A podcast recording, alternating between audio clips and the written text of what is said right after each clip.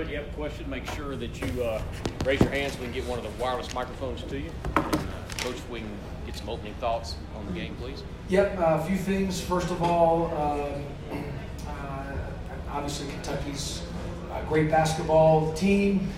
Um, I think Ashton Hagans has just gotten better and better and better. He's really good. Um, he's really good, and, for where he was in a junior and senior in high school, because we had you know recruited him. Um, I think he's just gotten continued to get better and better and better, which is a great credit to Coach Calipari and his staff on on the development of Ashton Hagans, and I thought he was a big difference uh, today. Um, the biggest part of the game was 47, or excuse me, 44, 41, and we left 11 points on the board. I mean, that's just that's just the game. Um, and Michael DeVoe, who's been great all all uh, uh, season for us for the most part, had you know one of the leading three-point shooters in the country, had two wide open threes, um, and, he, and he missed both. Khalid Moore had one that went in and out literally went down and out, and then Asanti Price had a layup that we missed. That's 11 points. And when you're playing a really good team on the road, uh, and with some of our, you know, we're missing two of our better players with Jose Alvarado and Jordan Usher.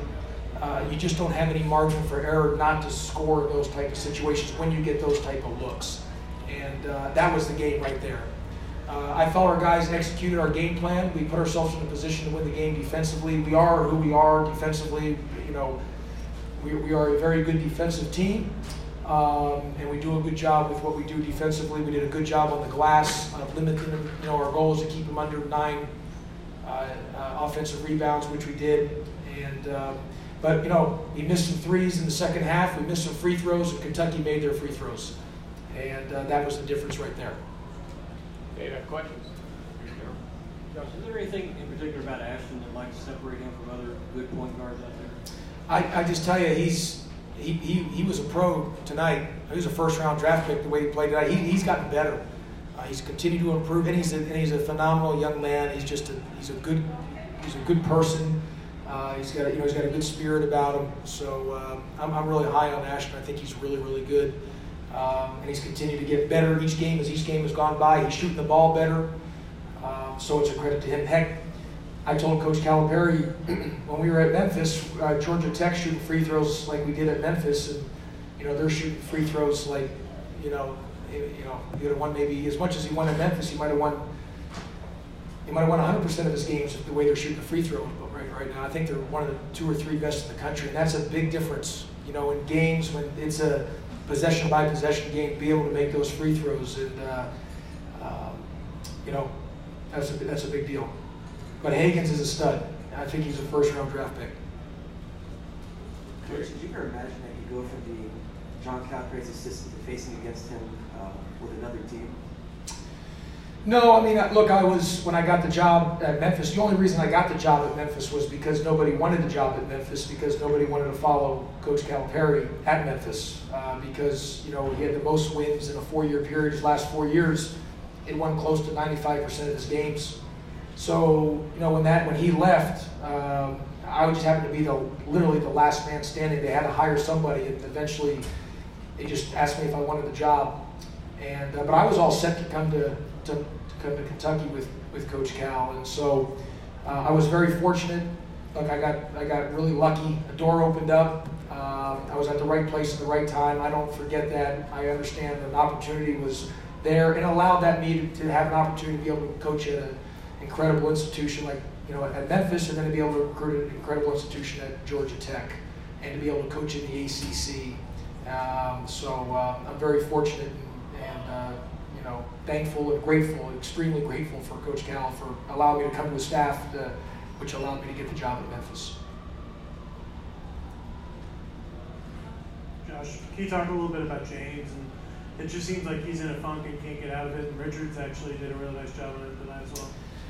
Yeah, I mean, look, I mean, James, um, the, the better James will be, uh, is going to be better when our guards can continue to help James. You know, James is, is he's, he's gotten better, obviously, from where he started, but, you know, he, he, struggled last week a little bit, obviously, as we know, and, um, you know, he's gotten some foul trouble. He did have three block shots tonight. A couple times, I thought on his, on his fouls, he tried to make a couple home run plays, which put him in a position to get a to get a silly foul. But uh, we need, for us to have success, we need James to be really good. And for us to have the success that we all want to have, we need Jose Alvarado and Jordan Usher when he's there to help us, because that will help James be able to maybe some things to get into the paint to free him up to get some easier baskets. Uh, but in the short term, until that happens, uh, he's just got to be really effective. And the biggest thing is the turnover deal. You know, he had four again or three again today, and um, and we just got to be better about that in that area. Josh, can you talk a little bit about what maybe Keion Brooks would provide us for them coming off the bench? Yeah, Keion Brooks was solid, uh, but you know, my whole thing is I we, we followed the game plan. There was no issue. Ashton Hagans was uh, the, the biggest difference in the game today was them making their free throws, but also that the 11 points we left on the board when we were 44-41 late in the second half, middle of second. That that's the game. And uh, Keion, they, they got a bunch of good players. Uh, the, the eight that played are all high-level guys. They're all going to play in the NBA, you know. But obviously, the, the, the guy that's a first round surefire, first round pick, I assume, is Ashton Hagans, and he was really, really good today. Um, but our, you know, we followed our game plan. We did our job, and we put ourselves in a position to win. We just there was that segment. There was 11 points left on the board, and when we don't have that margin for error, that's against a really good team like Kentucky. Uh, you're just not in a not in a position to do that. Do you- do you remember your very first meeting with Cal, what you were thinking your freshman year? Yeah, I mean, I knew Coach Calipari during recruiting um, and all that, and I look, I, I really mean this. I've, a couple people, Mr. Tipton had called me, and uh, John uh, John let's see here, I'll be from the, uh, there you are. Okay, he called me, and I, and I said this, and I'm being dead serious. Um, uh, I, and I know he, he'll deny it, but when he, he is when he retires, he will not go into TV. He will go for politics, and I really believe he's going to run. He was going to possibly run for the president of the United States, and if not that, he's going to go for a governor and senator. He can come up here and deny it, but mark my words. And um, and and he just, you know, he has that charisma, he has that energy to do it, and he's always been interested in it. And um, and so I'm telling you, when he does it, and he can deny it now, he will end up running for it. And I, I don't know which part or anything like that, uh, but he's he's got that ability. He's a he's a genius, uh, a marketer. He's you know he's a, he's obviously a genius of a basketball coach. He's one of the greatest to ever do it, regardless of sport.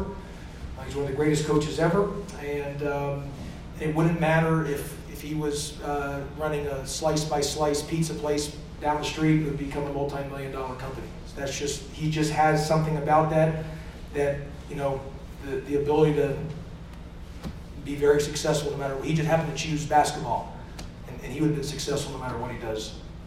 Josh, you have an offense where it feeds off the defensive energy, and in the second half, you did a decent job of forcing turnovers, but there was a stretch where you made only one of 12 baskets. What was kind of the issue with translating those turnovers into points? We, we had we the whole game was that segment where he left 11 points on the board. Michael DeVoe, we couldn't. Michael DeVoe was wide open, incredible look. I mean, if he gets 100 of those, he's got to shoot 100 of them. And Khalid Moore had, was wide open, and the ball literally went in the hoop and rolled out.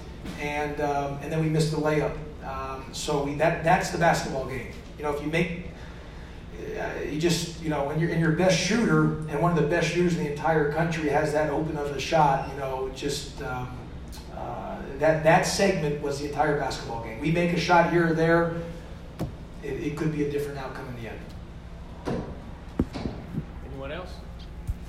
Here, John. That last one. Yeah.